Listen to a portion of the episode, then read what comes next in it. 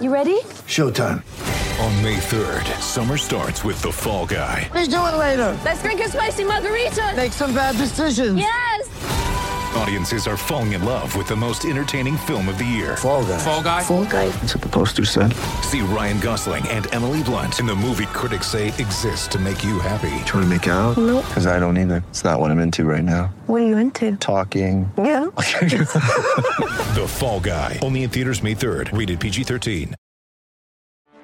Get ready for the greatest roast of all time the Roast of Tom Brady, a Netflix live event happening May 5th. Hosted by Kevin Hart, the seven time world champion gets his cleats held to the fire by famous friends and frenemies on an unforgettable night where everything is fair game. Tune in on May 5th at 5 p.m. Pacific time for the Roast of Tom Brady, live only on Netflix.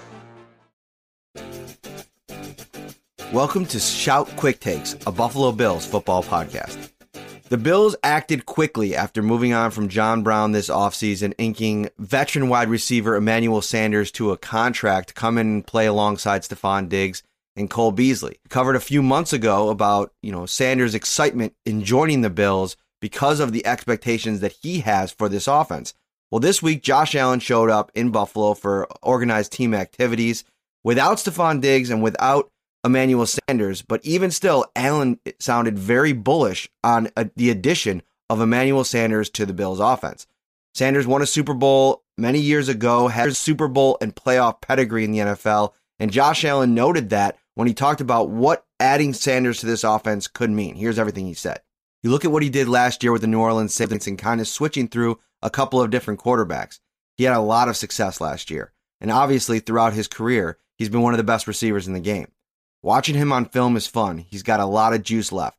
The way that he gets in and out of his breaks, the way that he breaks down, and just his ability to route run. And then you throw that in with the continuity that he already has with Cole Beasley because they were college teammates. Being able to find concepts that he likes and be able to in- incorporate them into what we're doing here, he's going to have a really good year, and we're so excited to have him. The Buffalo Bills announced on Friday that the team has reached an agreement with long snapper Reid Ferguson on a new three year contract. Ferguson was voted as a team captain for the Bills in 2020 and 2019, and Sean McDermott has raved about Ferguson's impact as a leader in recent years. Buffalo signed the former LSU long snapper in 2016 as an undrafted free agent and was later released before the season. He ultimately landed back on the Bills practice squad and took over the job full time in 2017 and has held the role ever since. Ferguson took to Twitter shortly after the news to express his excitement.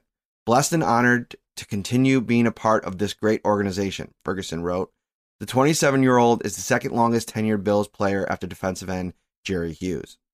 Stefon Diggs considers himself a creature of habit of sorts on the football field. The wide receiver had route running and timing down to a science, and who could argue with the results?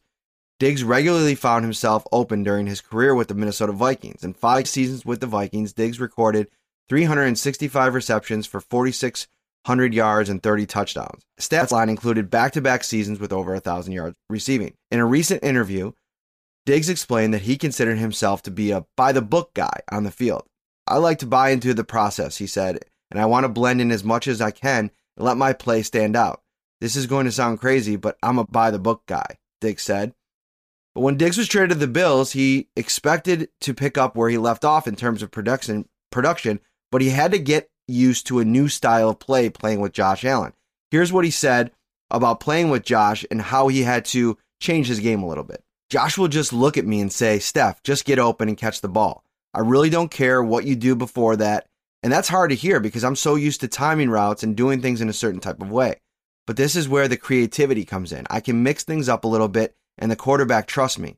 The only way you can build that trust is by making plays. I haven't reached that mountaintop yet, Diggs told said in the interview. I always aim high. I want five Super Bowl rings. Well, boy, will B- Bills Mafia like to hear that. All right, everybody, that'll do it for this week. Make sure you keep it locked on to Syracuse.com, NewYorkUpstate.com for all your Bills coverage. We'll be back next week with another OTAs practice recap. Make sure you find us on YouTube, Facebook, and Twitter. Subscribe to all of those podcast video formats. And as always, you can get it on the audio format as well. Have a great weekend.